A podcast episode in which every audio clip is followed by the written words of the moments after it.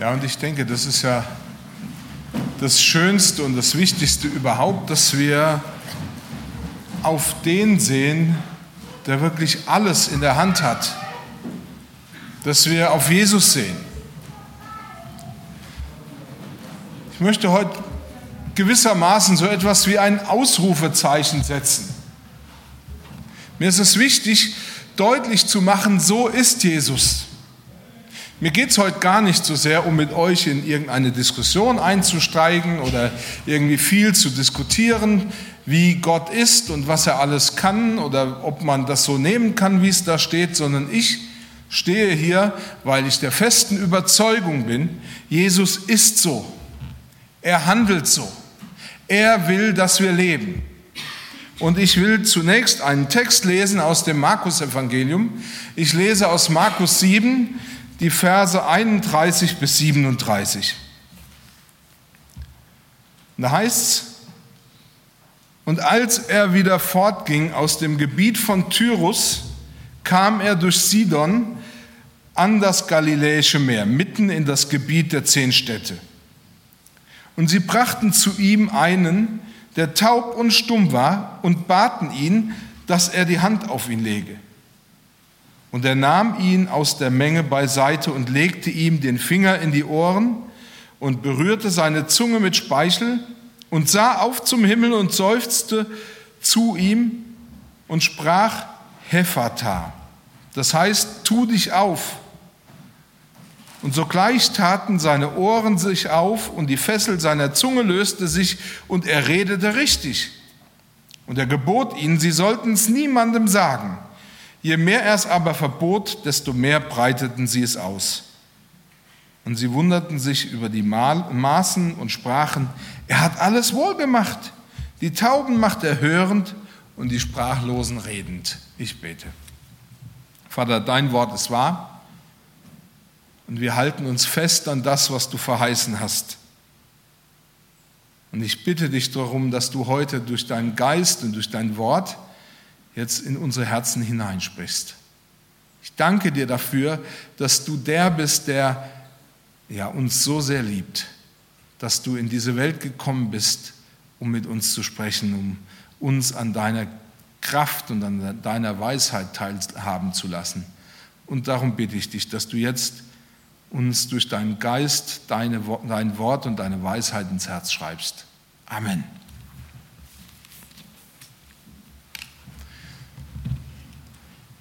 Denke, wir müssen uns bewusst werden, wie Gott ist. Gott will, dass wir leben. Sein größter Wunsch ist es, dass wir zu ihm kommen und leben.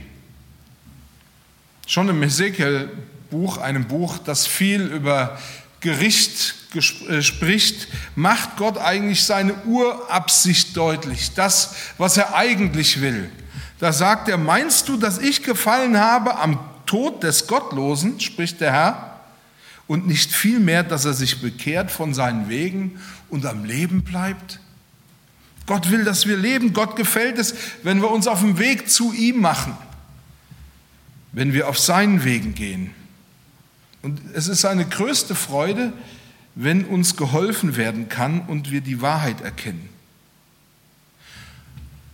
Unter dieser Perspektive lässt sich auch unser ganzer Text heute einordnen.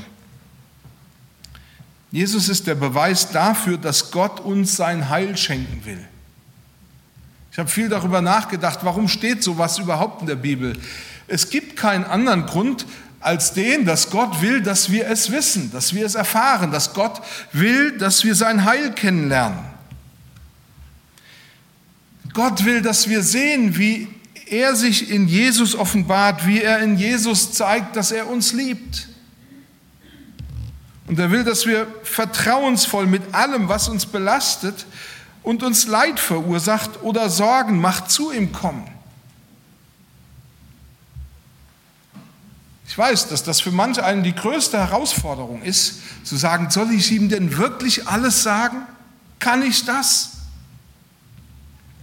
Jesus hat das ganz deutlich und unmissverständlich gesagt. Kommt her zu mir alle, die ihr mühselig und beladen seid. Ich will euch erquicken. In allen Evangelien, das könnt ihr hoch und runter lesen, wird einstimmig davon und übereinstimmend davon berichtet, dass Jesus niemanden, der seine Hilfe in Anspruch nehmen wollte, weggeschickt hat.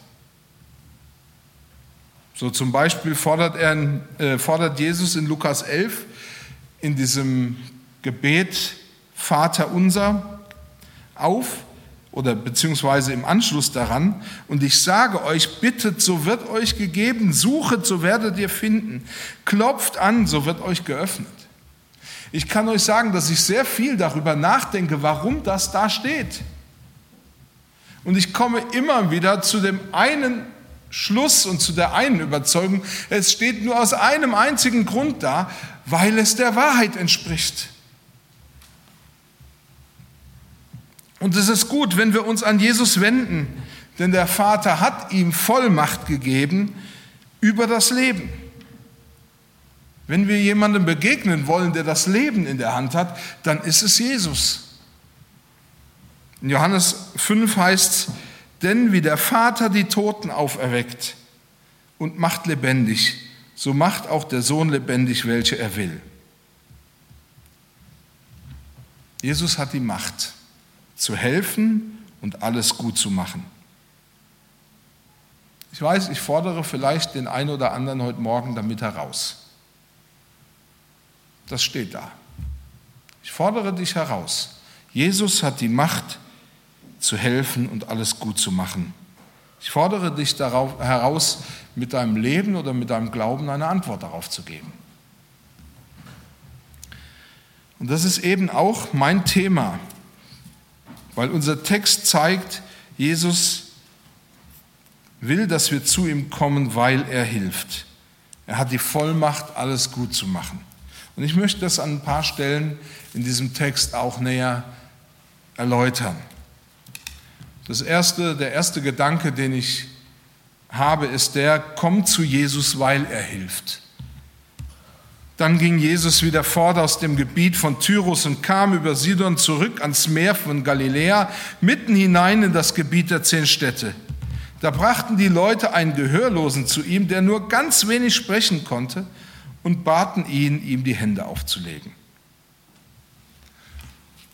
Wenn das Markus-Evangelium durchliest, gerade so die ersten sieben Kapitel, dann stellt man fest, es war noch gar nicht so lange her, da wussten die Leute in diesem Zehn-Städte-Gebiet nichts mit Jesus anzufangen. Sie hatten keine Ahnung, wer er ist. Im Gegenteil, sie hatten eine Begegnung mit ihm und sie fürchteten sich vor ihm, denn sie haben seine Macht mit eigenen Augen gesehen. Nachdem Jesus einen Menschen, der sich in Grabstätten aufgehalten hat und der von einem dämonischen Geist betroffen war, geheilt hat, waren auch die, die das mitbekommen haben, sehr betroffen. Denn plötzlich sahen sie, wie dieser Mann, der vorher allen Menschen nur Angst machte, sehr vernünftig und ruhig und ordentlich gekleidet, und das heißt in der Bibel, und bei klarem Verstand, da saß und sich ordentlich verhielt. Und als sie das zu sehen bekamen, bekamen sie es mit der Angst zu tun. Und das erste, den ersten Impuls, den sie hatten, der war, Jesus zu bitten, dass er doch schnellstmöglich dieses Land oder diese Gegend verlässt.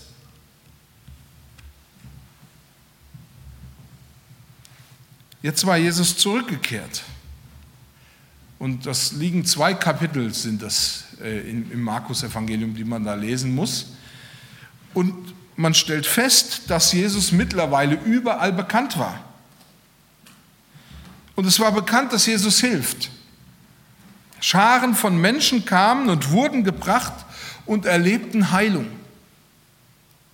In Markus 6 wird von Leuten berichtet, die überall wohin Jesus kam, die Kranken brachten. Also ich fand das einen sehr bemerkenswerten Bericht, weil ich vorher das so noch nie gelesen habe. Es gab scheinbar zur Zeit Jesu Massenheilungsveranstaltungen. Das hat mich bewegt. In Markus 6 heißt es, und liefen im ganzen Land umher und fingen an, die Kranken auf Bahren überall dorthin zu tragen, wo sie hörten, dass er war. Und wo er in Dörfer, Städte und Höfe hineinging, da legten sie die Kranken auf den Markt und baten ihn, dass diese auch nur den Saum seines Gewandes berühren dürften. Und alle, die ihn berührten, wurden gesund. Kommen wir zurück zu den Menschen aus dem Gebiet der zehn Städte. Ich möchte dazu noch eine kleine Anmerkung machen. In das Zehn-Städte-Gebiet gingen Juden unter normalen Umständen nicht hinein. Warum? Denn in diesem Zehn-Städte-Gebiet, das war eine Region mitten in Israel, lebten vor allen Dingen Heiden bzw. Griechen. Und die, das war eigentlich heidnisches Gebiet mitten in Israel. Und man kannte diesen, äh, dieses Gebiet auch unter dem Namen Dekapolis. Die Menschen aus diesem Zehn-Städte-Gebiet fürchteten sich jetzt zwei Kapitel weiter offensichtlich nicht mehr vor Jesus, sondern sie hofften auf ihn und sie vertrauten ihm. Sie glaubten nun, wahrscheinlich aufgrund der überzeugenden Berichte, die sie gehört hatten und was sie auch erlebt haben, dass Jesus helfen und heilen kann. Deshalb bringen sie einen zu Jesus, der gehörlos ist, beziehungsweise taub war. Und ihr großer Wunsch war es, dass Jesus diesen Mann berührt, das heißt, ihm die Hände auflegt. An verschiedenen Stellen im Neuen Testament wird berichtet, dass Jesus die Hände aufgelegt hat. Im Lukas Evangelium zum Beispiel wird durch Handauflegen eine verkrümmte Frau, die 18 Jahre krank war, gesund gemacht. Da heißt es, und legte die Hände auf sie und sogleich richtete sie sich auf und pries Gott. Das ließ nur den einen Schluss für die Leute in Dekapolis zu. Menschen, die sich an Jesus wenden, sind offensichtlich bei ihm richtig. Dieser Text ist eigentlich nichts anderes als eine einzige Aufforderung, zu Jesus zu kommen die Krankheiten und die Nöte zu bringen und sich von ihm berühren zu lassen. Die Menschen, die diesen Gehörlosen brachten, hatten das offenbar begriffen. Als Gemeinde stehen wir vor derselben Herausforderung. Es geht darum, dass wir Menschen zu Jesus bringen, weil er die Vollmacht, sie heil zu machen. Und zwar nicht nur im körperlichen Sinn, sondern wirklich heil im umfassenden Sinn aber natürlich auch im körperlichen Sinn.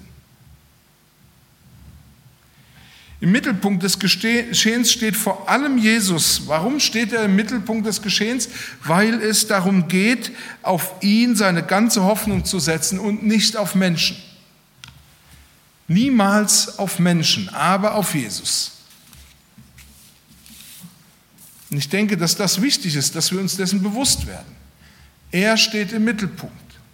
Und es geht darum, seine Macht zu sehen. Ein zweites, was ich dazu sagen will. Jesus tut alles zur Ehre des Vaters.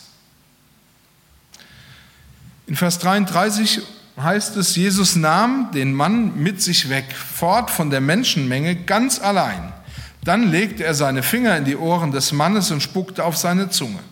Er schaute auf zum Himmel und sagte zu ihm, Ephata. Das bedeutet, öffne dich.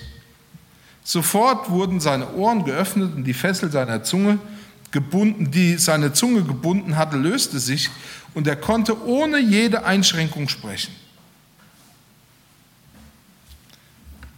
Wenn wir diese Verse lesen, dann können wir die natürlich nicht lesen, ohne sie vor dem Hintergrund zu lesen, dass Jesus alles, was er tat, immer in der Abstimmung mit dem Vater getan hat. Das heißt, Jesus handelte und diente, damit offenbart würde, dass er alles im Gehorsam gegenüber dem Vater und zur Ehre des Vaters tut. Nichts, was Jesus jemals getan hat, so können wir Schlussfolgern daraus, hat er aus sich selbst herausgetan. Das zeigt, dass es Jesus nicht darum ging, selbst geehrt werden zu wollen, sondern er wollte, dass der Vater geehrt wird. Schon allein sein Umgang mit der Öffentlichkeit zeigt, dass er nicht den Beifall der Massen gesucht hat, sondern die Ehre des Vaters. So wird in Markus 1 berichtet, dass Jesus die Einsamkeit der Öffentlichkeit vorzog. Und das hatte einen bestimmten Grund. Da heißt in Markus 1,45, er ging aber fort und fing an, viel davon zu reden und die Geschichte bekannt zu machen. Das heißt, jemand, den Jesus geheilt hatte. So, dass Jesus hinfort nicht mehr öffentlich in eine Stadt gehen konnte, sondern er war draußen an einem einsamen Ort. Doch sie kamen zu ihm von allen Enden. Und wo er einen Geheilten im Gegenteil dazu aufforderte, von seiner Heilung zu sprechen, da sollte er es tun, um Gott die Ehre zu geben. Markus 5 heißt, geh hin in dein, in dein Haus zu deiner Familie, berichte ihnen, was Gott, der Herr, dir Gutes getan hat und wie er dir seine Barmherzigkeit gezeigt hat. Aber Jesus macht deutlich, es ist der lebendige Gott, der barmherzig geheilt hat. Wenn Jesus gewollt hätte, dass er öffentliche Anerkennung bekommt, hätte er spektakuläre Auftritte gesucht. Er wäre nie unspektakulär abseits weg von den Leuten gegangen.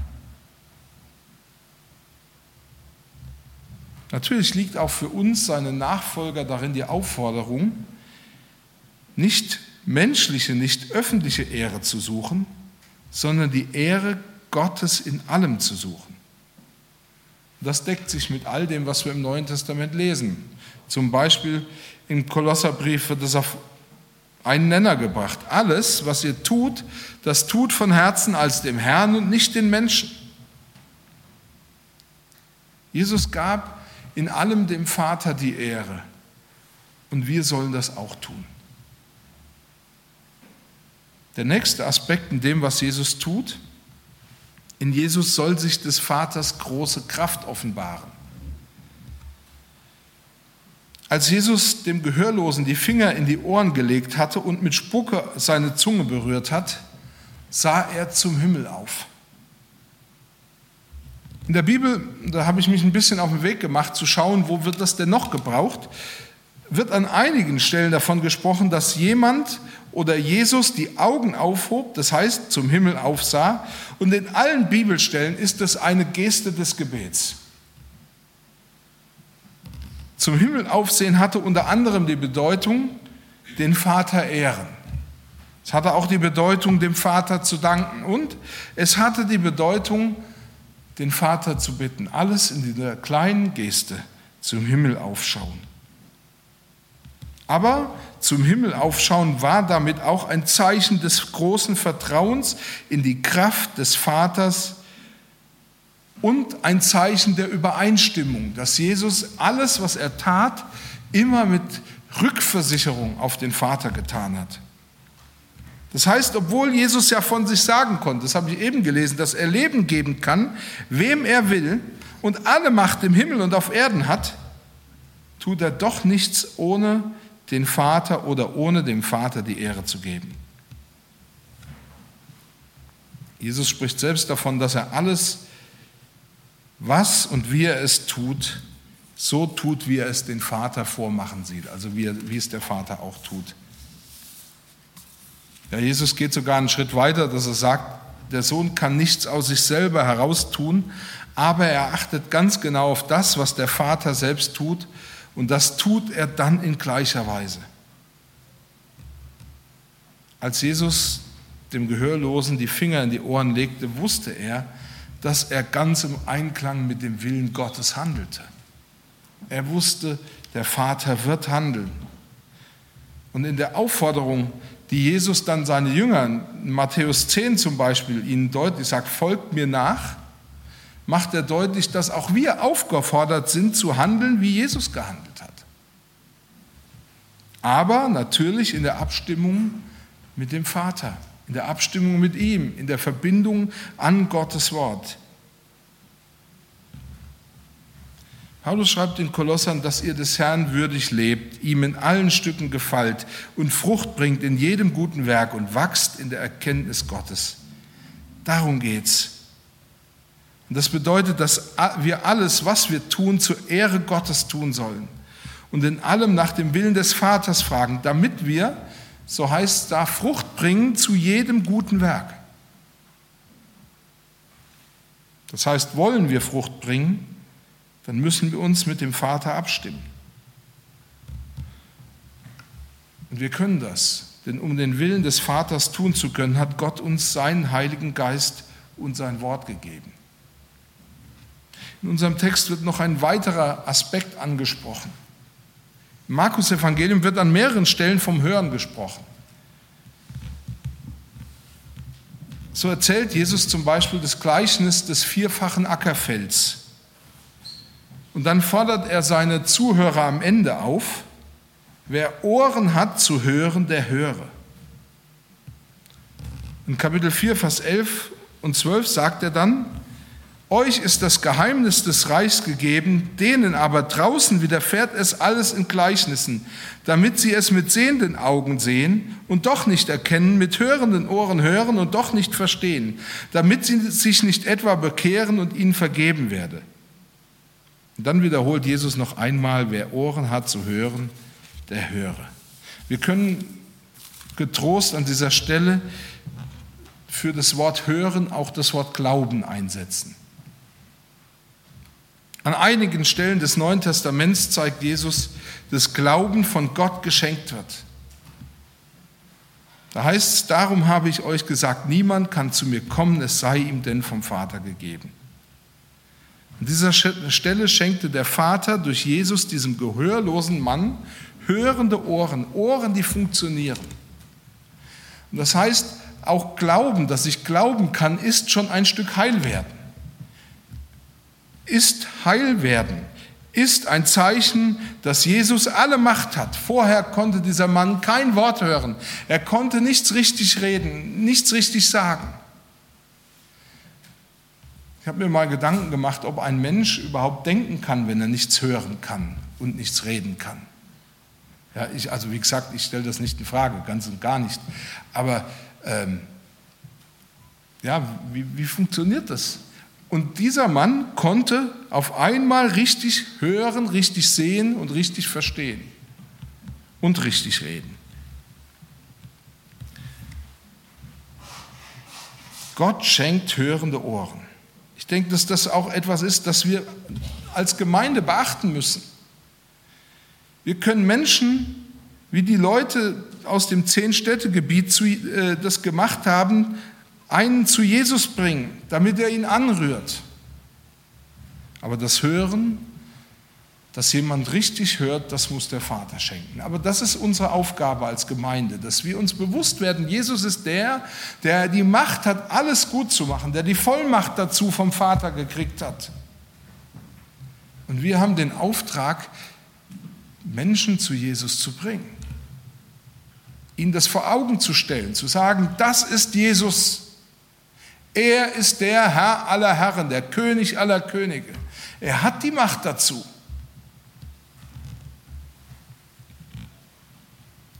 Ich möchte noch ein letztes sagen. Jesus will als Messias erkannt werden. Da heißt es, und sie wunderten sich über die Maßen und sprachen, er hat alles wohlgemacht. Die Tauben macht er hörend und die Sprachlosen redend. Die Leute sprechen aus, was sie beobachtet haben. Und trotzdem ist es mehr als eine einfache Beobachtung.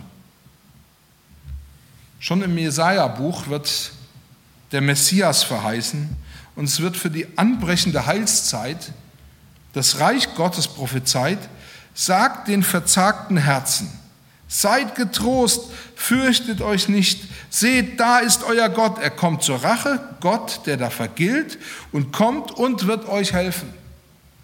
Dann werden die Augen der Blinden aufgetan und die Ohren der Tauben geöffnet werden.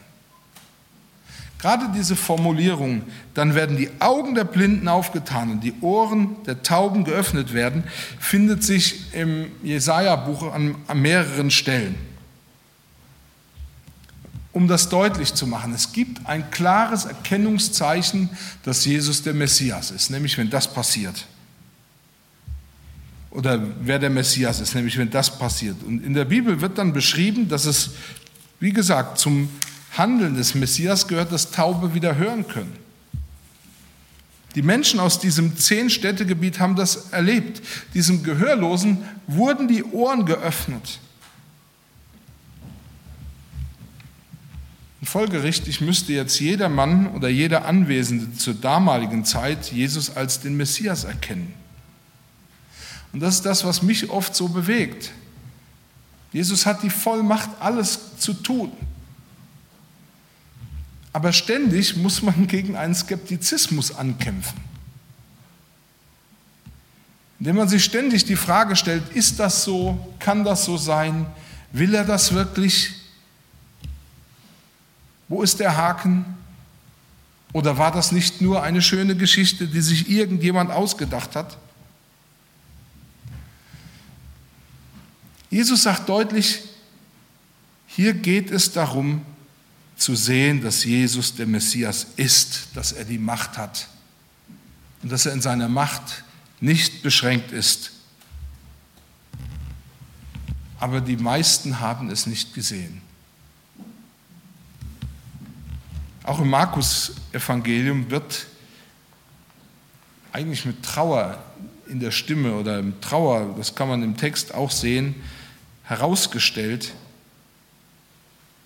dass es Leute gab, die zwar gesehen haben, dass Jesus heilt, dass er große Vollmacht hat, aber nicht verstanden haben und nicht glauben konnten. Sie haben Ohren gehabt, aber konnten nicht hören. In Markus 8 begegnen, wir die, begegnen die Pharisäer Jesus und man kann das gar nicht verstehen. Vorher zeigt Jesus, dass er der Messias ist und die Pharisäer fordern von Jesus ein Zeichen, das ihn als den von Gott gesandten Messias ausweisen soll. An seinen Taten und Worten hätten sie Jesus auf der Grundlage des Alten Testaments erkennen können. Aber sie haben es nicht getan. Als Jesus dann in Markus 8 die Frage an seine Jünger richtet, was denkt ihr denn, wer ich bin? antwortet Petrus direkt und ohne Umschweife, du bist der Christus. Es macht nicht den Eindruck, als ob die Masse Jesus den Messias, als den Messias erkannt hätte. Und als Jesus die Jünger fragt, was denn die Leute so sagen, wer er ist, dann antworten sie ihm. Einige sagen, du seist Johannes der Täufer, einige sagen, du seist Elia, andere sagen, du seist einer der Propheten. Doch entscheidend ist das, was Gott selber sagt. In Markus 9 drückt er ganz deutlich aus und verstärkt das auf dem Berg der Verklärung. Dies ist mein lieber Sohn, den sollt ihr hören. Wir können an dem, was Jesus tut, erkennen, dass Jesus der Messias ist, der alle Macht hat im Himmel und auf Erden. Dass wir glauben können, das ist mit Sicherheit ein Geschenk. Das ist nichts, was wir einfach so uns aneignen können. Und trotzdem möchte ich gerade heute auch Mut machen, dass wir unser Vertrauen ganz auf ihn setzen. Dass wir uns bewusst werden, dieser Jesus ist derselbe, der er gestern war, auch heute. Und er wird es morgen sein. Er hat sich nicht geändert. Er hat immer noch die gleiche Kraft. Er ist immer noch der, der handelt. Ja, der auch heilt. Und der hilft. Aber er will auch, dass wir ihm vertrauen. Leonhard Goppelt hat in der Theologie zum Neuen Testament ganz deutlich auch gesagt, Glaube heißt, auf alle Selbstsicherung zu verzichten, nicht auf dem eigenen Status quo zu beharren, sondern aus der eigenen Komfortzone herauszugehen und sich aufs Wasser zu wagen, ihm zu vertrauen. Und dazu möchte ich euch Mut machen. Vertraut Jesus. Schaut auf ihn. Verstehe auch nicht immer alles, was passiert. Verstehe auch nicht immer, warum Gott, der die Macht hat, alles gleich zu tun und gleich zu heilen, nicht immer gleich heilt. Aber das bringt mich eher dazu zu sagen, ich will mein Vertrauen auf ihn setzen. In der Bibel wird viel davon äh, geschrieben, dass wir harren sollen, ausharren, glaubend vertrauen sollen und abwarten sollen. Und ich denke, dass es wichtig ist, dass wir das in diesem Zusammenhang auch tun. Es geht darum, dass wir unser Vertrauen auf ihn setzen. Er hat die Macht und die Vollmacht, alles gut zu machen. Und es ist wichtig, dass wir uns das auch deutlich machen. Denn in Jesus ist das Reich Gottes auch bei uns angebrochen. Für die, die Jesus als Messias, als Retter angenommen haben, ist das, was wir in unserem Text finden, eine Bestätigung. Wir sind auf dem richtigen Weg. Und für diejenigen, die vielleicht gehört haben, ohne zu hören, den möchte ich das als Aufforderung mitgeben. Lass dich auf Jesus ein und bitte Gott darum, dass er dir die Augen öffnet und deine Ohren öffnet, wo du glauben kannst. Amen. Ich bete nochmal.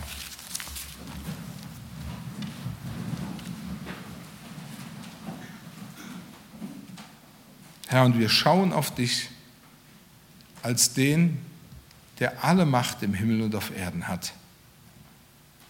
Und ich danke dir, dass du auch heute noch die gleiche Macht hast. Nichts ist dir zu schwer.